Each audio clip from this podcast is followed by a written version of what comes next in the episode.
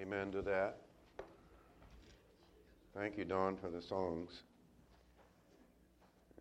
Jimmy, been a while since I heard you pray. Thank you.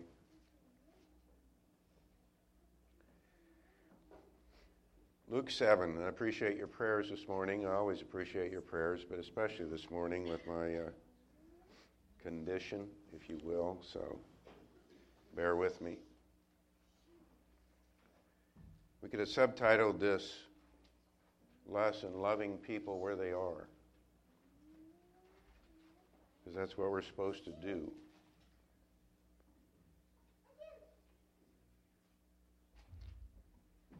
Our thoughts this morning are about interacting with people out in the world. And we see their, uh, their confusion, their wrong beliefs, many of their unbelief, their sinful ways of living, their ungodly lifestyles, and so forth. And we as Christians, as Christ's disciples, are called to proclaim to them a gospel of hope, to warn them of a coming judgment, to help those who are in need, even of them, pray for and love our enemies, to call people to repentance, and a you know a dozen other things. And this can be uh, sometimes, well, it is frustrating and confusing as to how we do this and What should be our approach? We've talked about this many times before. And there's a simple answer. It's not done simply, and that is to do it like Jesus did. Because he encountered the same people, didn't he? That we do. And uh, I'm grateful, and I can't remember the brother. This lesson is has a foundation in one of the lessons we had this past year at the retreat. So let's turn to Luke 7. And uh, again, we remind you, we give you the little handout sheet uh, for you to be able to follow the scriptures, but also for you to be able to take it home and have a little record of the scriptures and to review the lesson to. Uh, have the thoughts and the words of God stick better in your mind over the week. I'm not going to read all of these scriptures today. I didn't intend to, even if I was feeling well, because they're just too lengthy. But uh, you can do that on your own and get the full gist or feeling of these various situations. Here in Luke 7, uh, Jesus has just got finished talking about John the Baptist and what a great man John the Baptist was. And he said, Among those born of women, there's none greater than John. And then verse 29, we read, When all the people, in Luke 7, when all the people and the tax collectors heard this, they acknowledged God's justice, having been baptized with the baptism of John. But the Pharisees and the lawyers rejected God's purpose for themselves, not having been baptized by John. God sets, has purposes for us, and his purposes result in commandments. And it was the command of the day when John was preaching and calling people to repentance, making the way for the Lord Jesus, that people come and repent and be baptized. And as we see there, the Pharisees and the lawyers rejected that. They rejected God, John, and in doing that, they rejected God and God's purpose for them. There's a different baptism now today, and that's into Christ in the name of Christ Jesus. It's God's purpose for every man and woman to do that. And if we reject that baptism, we reject God and God's purposes for us because it is the way to be saved. But to go on with the reading, uh, verse 33, I'm jumping down there. John came, has come eating no bread and drinking no wine, you say, as a demon. All right, so this was the people were saying, oh, he's crazy man. You know, he's out there in the wilderness eating the locusts and wearing the camel's hair, and he's just a weird guy. But then 34, the Son of Man has come eating and drinking, doing just the opposite. He's associating with people, he's among the public. And you say, Behold, a glutton, a gluttonous man, a drunkard, a friend of tax collectors and sinners. In other words, he's saying, There's no way we can please you. It doesn't matter what, what we do, what God's people do, you're not going to accept us. And that's very much true today, even. That no matter what the church does or God's people do, people find fault because they want to. I would imagine that Jesus happily accepted the idea that he was a friend of tax collectors and sinners because that's exactly what he was, wasn't he? He said, I didn't come to call the righteous, right? I come to call the sinners. And that's where he was all the time. He's not saying here, or we're not saying here, that he didn't see their sins. He saw them better than anybody. Believe me. And he didn't overlook them, but he looked past them. And that's what we're going to talk about in this lesson today. How Jesus looked past people's sins and saw the person. He understood their lostness their struggles, their disappointments, their problems. And he came to do something about it.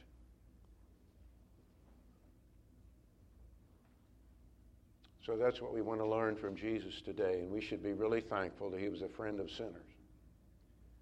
Because guess what? That's you and me, isn't it? Amen? That's you and me.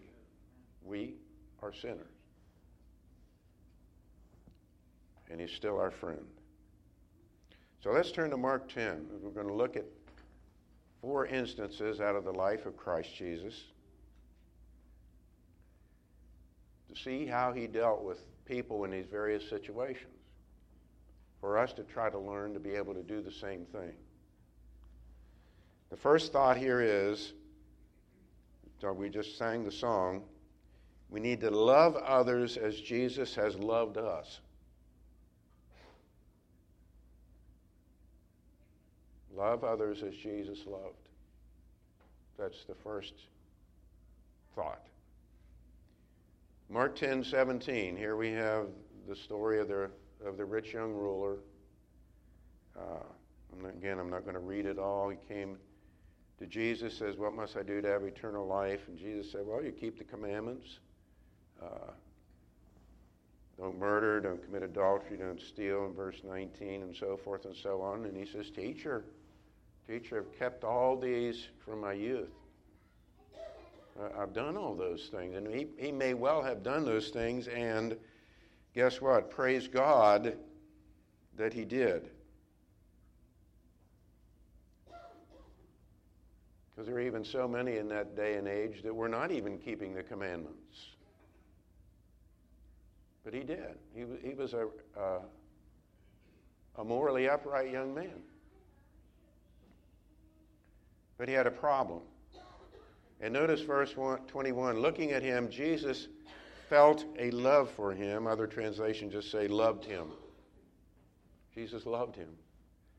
That doesn't mean Jesus didn't love other people, or you know, that he interacted with. But there must have been something very special about this young man and his situation that Jesus wanted just to get him out of it, for him to get it for him to understand what it was to be a man of God and uh, to, uh, to do the will of God and understand what, what the law was about because the law wasn't just about keeping the law, was it? The law wasn't just about keeping the law. When I read it, read this, of course, I've read it many times, and it says Jesus loved him I was reminded, and maybe I shared this before, I know I did in one situation. It was last fall. We had the family showed up one Sunday night. Was it Sunday night or Wednesday night? Sunday night. Out in the van, asking for help. Uh, I think they were said they were from Romania father, mother, and four little kids. The oldest one was probably about six or seven. And when I went out and looked in the van and saw those kids, it was like, we got to do something. And I think that's what Jesus saw here in this young man. I got to tell him what this is about. And so he did. But if you recall, in the law and other discussions Jesus had with people, to what is the greatest commandment, it wasn't one of the ten, was it? It was to love the Lord your God with all your heart and soul, mind, and strength. And the second was to love your neighbors yourself. And this was evidently something that this young man missed because he had the love of his property first. Because it says later on that when he went away, he says uh, he did that. He was sorrowful because he owned much goods or had much property. But look what Jesus says for him to do. Verse 21. One thing you lack, all right? You're a good law keeper. But that, there's a lot more to it than that. Go and sell all you possess. That was his idol. And he had to get rid of it. So Jesus telling him what, he, what his problem is, he's got to get rid of his, his stuff. Okay? Give it to the poor. That's the second great commandment, isn't it? See that? Love your neighbor as yourself. Give it to the poor. And then what's he say? Come follow me. That's the first commandment. Love the Lord your God with all your heart, with all your soul, with all your mind, with all your strength. That's what he needed. Jesus told him, far as we know, he just went away and he never came back. But Jesus looked past this young man's faults and saw him. You know, he, he didn't turn him away. Um, he didn't laugh at him. He didn't have a, you know, say, I don't want anything to do with you because I know what's in your heart. You're a rich man. He loved him right where he was in his situation, and he told him what he needed to do. And he left it up to him. So, this is what we need to do in these situations with folks to try to, you know, sort through all the stuff and just see them first of all. Made in the image of God, people with a soul people with problems, people who have potential, people who could become great servants for God, people who are lost. That's where we have to, to get with people, to see them just like Jesus did. And to love them like Jesus did. That's love. Being able to look past all the, the faults in the situation and just see them, first of all, as a human being made in the image of God. Our second scripture from John 8.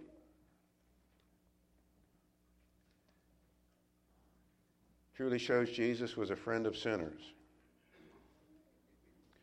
So we need to love people like Jesus loved this number two thought is this do not be in the judging and condemning business. Okay? Jesus did not send us into the world to judge and condemn people, did he? I think sometimes that's what we think we're about. And again, it's not that we don't see faults and we don't see sins, but that's something Jesus came to handle, isn't it? He told us to come and proclaim a gospel of good news. That with your sin, whatever they are, they can be forgiven, and you can become a child of God and have a real hope. So we have to learn to look past the sins, however egregious and terrible and horrible they are, and to understand that the blood of Christ can remove them, every last one of them. That's what we're to be about. And that's what Jesus was about. John 8, 2 to 11, we have the story of the, of the woman taken in adultery, as we call it. And the scribes and Pharisees brought this, you know, this, this was a test. They didn't care about this woman, okay? Evidently, she was guilty. They caught her in adultery. Some have pointed out, well, the man wasn't there either. Yeah, but you know that's, that again shows they weren't serious about this thing. In fact, they weren't even serious about the law of Moses. Because if she was guilty, which she was, it shows they weren't serious. They should have taken care of it her, themselves, right? Here's a guilty woman. They're the scribes and Pharisees. You take care of it. You take her out and stone her. Or shouldn't, you didn't, shouldn't have to go to anybody to ask what to do. Well, you can see there, it was just a test. They wanted to trip Jesus up. But Jesus sees through it all. And again, what did he see? He saw her. He saw her. And he saw what these men were doing to her and using her as a pawn in their little chess game with Jesus. And he would have none of it. None of it.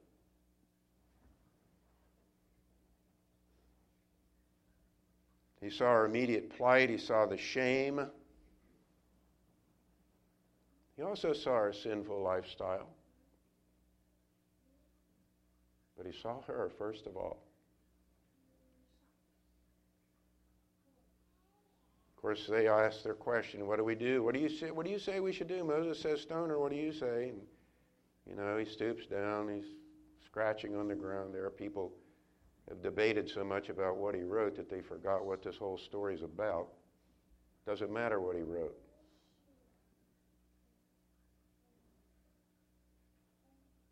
It matters what he said. Verse 7, first of all. He who is without sin among you, let him be the first to throw a stone at her.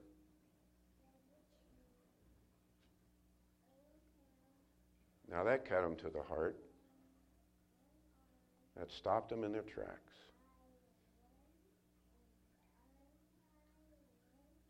And it should stop us in our tracks when we go running around just condemning people and not seeing that they are caught up in Satan's web, deceived, maybe from having horrible childhoods, not knowing anything at all different, how they got into that situation in the first place, not having any compassion or trying to understand.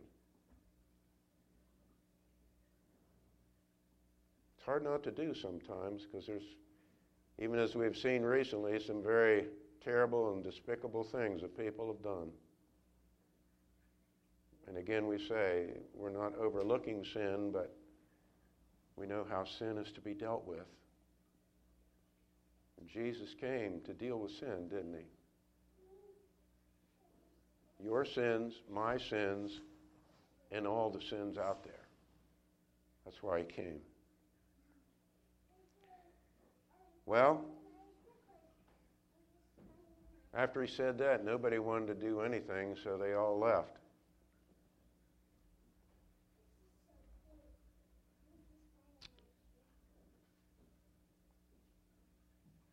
And then in verse 10, he says, Woman, where are they? Did no one condemn you? She said, No one, Lord. And Jesus said, I do not condemn you either.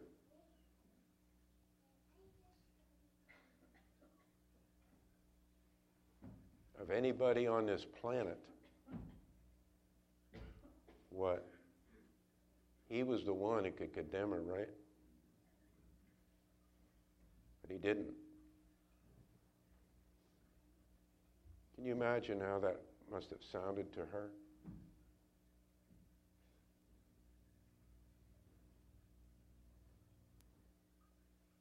That's true grace. That's what Jesus is all about. This is your Savior, right here. This is the kind of people He wants us to be. He knew she was guilty. Go and sin no more. Stop it. You can do better than that.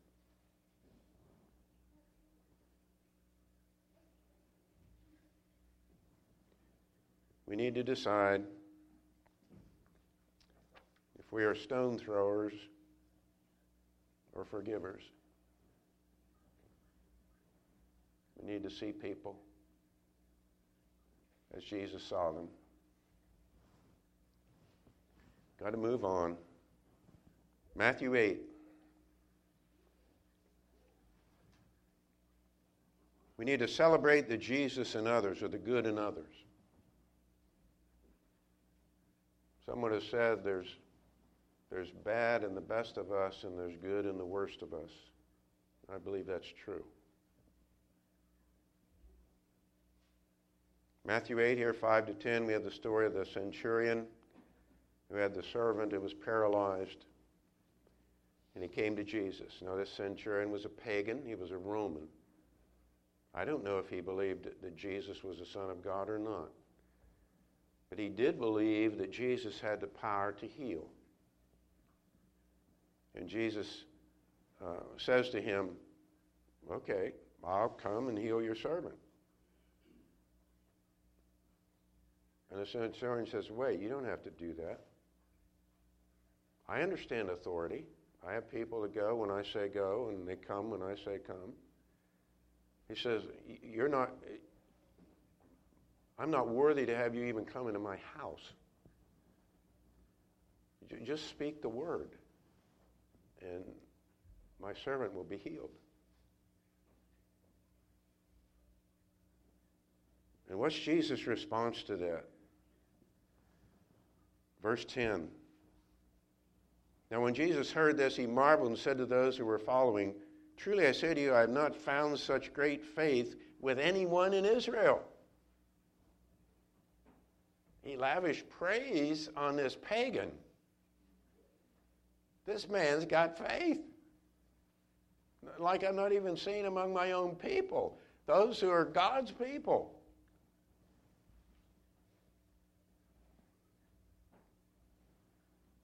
It says then, or in that same verse, he marveled. He marveled. What's it take to marvel God, you know? To make God st- like sit up and take, oh, wow, look at that. I mean, God's seen it all, right? He's created it all. But here's a man, he says, wow, look at this faith in this guy.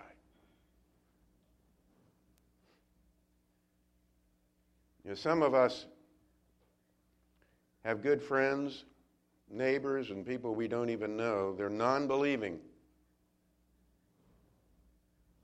But they do a lot of good out in the world. You know that? They are good parents.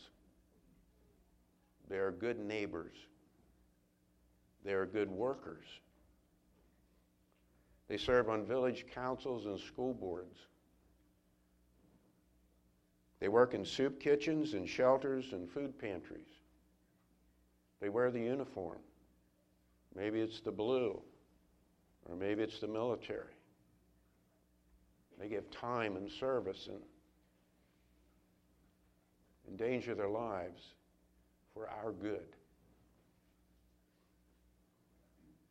When we see such people and any others, they should be commended for doing good, for doing what God would want them to do.